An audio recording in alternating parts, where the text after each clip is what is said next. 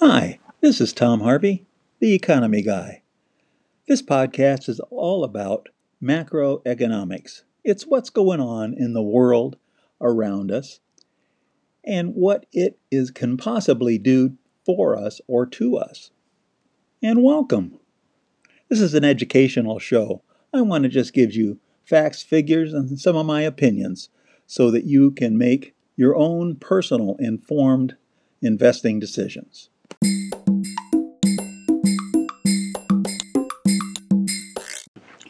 It is Sunday, March 29th, and this is the economy guy, Tom Harvey. This is the transitory week. We are transitioning in the virus this week, and we are transitioning in the economics of the world this week. Hang on to your hats and your wallet. Okay, let's look at the markets. Let's start with the markets. What happened this last week? The Dow Jones 30 ended up at 21,637. That was up about 2,500 points. Wow, up 25. And does that mean that we're all done? That things, the world is good and that we're going to uh, uh, be going up from now on? Everything's fine?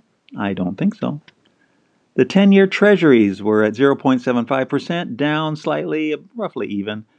That uh, told me the Fed is gaining control of interest rates. Remember, don't fight the Fed because they came out with some big packages recently. You'll hear about it. Oil, oil prices 21.84 down 2 bucks. Down. That's amazing. Oil's getting cheaper. That's very bad for oil companies. If you're buying shares of oil companies, you may want to wait a while because their price the value's going down. Uh, gold. Gold 1630. That's up $130 in a week. Uh, that's a major, major rally. Uh, what does that mean? Does that mean it's going to try to uh, punch through the $1,700 an ounce mark. It's uh, bounced up again against it twice. And this is be the third attempt. It may make it this time, it may not. We'll have to wait and see. Uh, but I suspect it is going to try to hit that 1700. How about the volatility index, the VIX? It was 65, the same as last week, no change. Big red flag, red flag, very nervous big, big, big nervous. What happened last week is on Tuesday, Wednesday, Thursday, we had three days where the stock market went up, up, up, up, and up, and up. And it continued going up. It went up forever. And on Friday, it came down again a little bit. Uh, well, a lot, actually, in the big scheme of things. But uh, what does that mean? Well, I think stocks are, we're not done yet with this uh, rout in stocks. Uh, that could have been a big bear trap happening?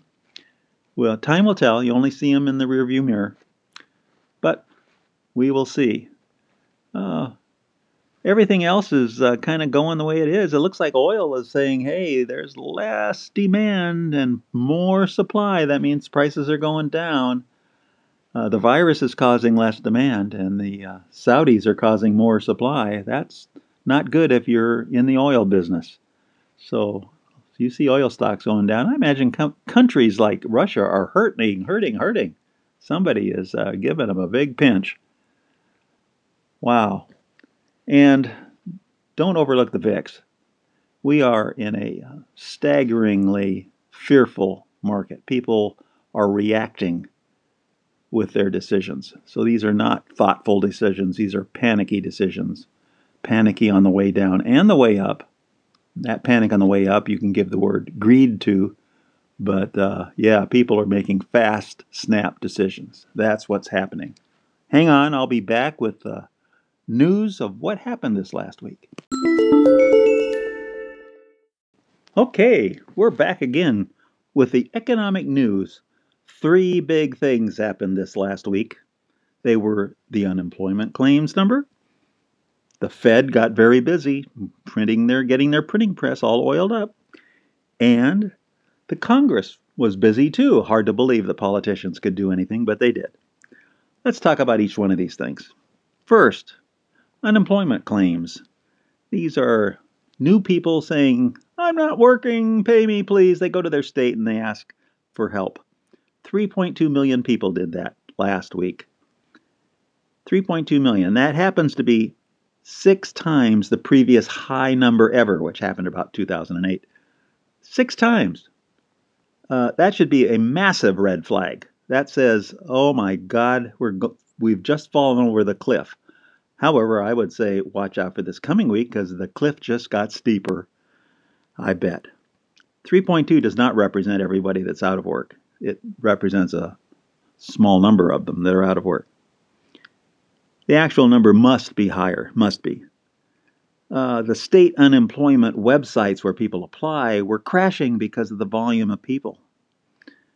Remember, uh, let's put everything in perspective. There are 160 million people employed in the United States of the about 330 million empl- uh, citizens in the United States. Roughly half the people are employed. Okay, well, 16 million of those 160 million work in the leisure industries. That's restaurants and hotels and nice things like that, right? Well, none of those people are working. So 16, so but the unemployment number is only 3.2, not 16. So I suspect the number is going to get much bigger this coming week. The TSA says that there's an 80%, that's 80, 80% drop in the people traveling in the United States today. Uh, that's tough for airlines. They're laying off too. That's more people on the unemployment rolls. This all points to a very, very negative employment situation. Uh, the unemployment figure is going to be staggering. The unemployment claims this coming week is what's really to watch. And it's going to be, I believe, bigger than 3.2 million.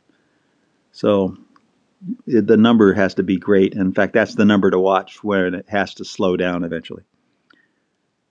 The second thing that happened this week is the Fed started uh, to buy corporate bonds. They started pumping money. They are doing their thing. They, how did they do it?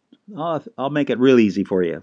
They oiled up the printing press. They started printing monies. They created a little thing where they loan the money to the Treasury, and the Treasury gives them a little promissory note, and the Treasury goes out and buys corporate bonds. You see, the Fed, it's illegal for the Fed to buy corporate bonds. They are only allowed to buy U.S. Treasuries or government backed securities like uh, mortgage backed securities.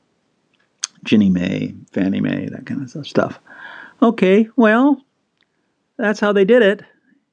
And the uh, what that meant was that the Fed's current account, that's how much money they uh, of things they own now, ex- now exceeds five trillion dollar red flag, red flag, red flag, new historic high, five trillion dollars.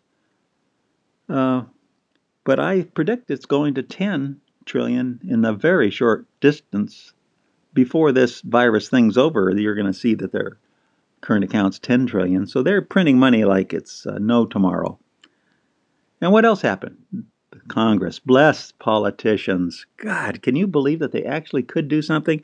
They passed a bill. That means both the House of Representatives and the Senate both passed the same bill and it's worth $2.2 trillion of money we don't have, and it's going to rescue us from the virus, economically speaking. And it's going to give money to all the businesses affected small, medium, large, airlines, you name it, and to people. We're going to helicopter money to people. Everybody's getting $1,200 per person. When and how, don't ask me. Watch the newspaper, perhaps they'll tell you. Stay tuned. I'm going to give you some weird news that's going on in this virus world. Are you ready to hear about some weird things going on in the virus world? Well, here's a bunch of them. You'll love it. This is the entertainment portion. Uh, let's talk about supply chains. Where do we get our stuff from? How about the testing swabs that we use to test whether a person has the virus or not? There are only two companies in the world that actually manufacture these things. And guess where those two companies are located? In the same city. No, not China. I bet that was your first guess. It's Milan, Italy. Hoo hoo hoo. Well, they're having a problem there, and uh, all the supplies are ready to ship, but nobody wants to touch them. Oh well. Let's see. Uh, now, how about the Chinese? Nobody trusts the numbers that they're coming out with. Nobody trusts the number of deaths or anything, right? Uh, here's a little statistic. Did you know there, since the virus has hit, there are 21 million less cell phone accounts in China. Well, why would a person stop their cell phone account? Well, maybe they don't have the money. Yeah, that is a good reason. But maybe they died. But 21 million is a lot more than the number of deaths cited by the Chinese. Uh, the Wuhan residents, the people in the city itself, are saying that the Chinese government's been lying about their statistics, and they're kind of upset about that, and that uh, they're lying about the number of new cases that are actually continuing to happen because the Chinese government's officially saying zero new cases. And uh, also, the Wuhan residents went on a, a, rampage, I would call it a riot, and uh, where they were uh, turning over police cars and doing all that kind of stuff on Saturday, this last Saturday. It was quite a show. Uh, I hope that's not something that will come west. Stay, leave it in China. Here's an interesting Swiss statistic you'll enjoy, which was came about from the virus deaths. There are three, actually four, but three nationalities in Switzerland. There's the uh, the Germans, the French, and the Italian, all Swiss, of course, but that speak those three languages. And if you look at the deaths of the people due to the virus, and you then calculate what the uh, case fatality rate is for those each of the three nationalities, the Germans, it's a 0.6% of the people die if they catch it. The French, 1.4% die, and the Italians, 4.4%. Now that should give you rise for thought. I didn't. I want to acknowledge that there are something called the Romansh who came from the Romans, speak a different language, a fourth language, and it's but it's a small part of. And I don't have the statistics. I apologize to the Swiss there because they're doing a great job. Uh, but interesting, interesting. Why? Why the Germans just naturally more healthy? I don't know. And uh, let's finish up with a quote from F. Scott Fitzgerald. During his time of quarantine due to the Spanish flu, we're talking about 1918, he wrote this The officials have alerted us to ensure we have a month's supplies of necessities. Zelda and I have stocked up on red wine, whiskey, rum, vermouth, absinthe, white wine, sherry, gin, and Lord, if we need it, brandy. Please pray for us. There's a man that could uh, speak words well. So stay tuned. I will be back with what's coming up in the world next. So, what does all of that mean? Where are we going? What's happening with the virus and our economy? Well, let's do the obvious thing first. The number of people that are unemployed is massive and is going to explode. You think it's big yet? It's going to explode from here.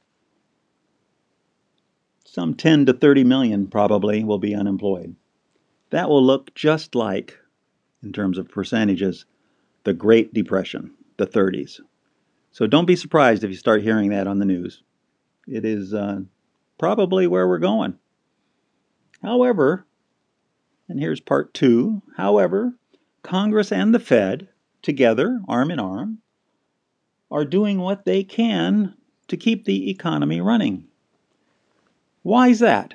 Well, if we go into a depression, which if we do nothing we will, it will take a long that's L O N G, long time to come out of it.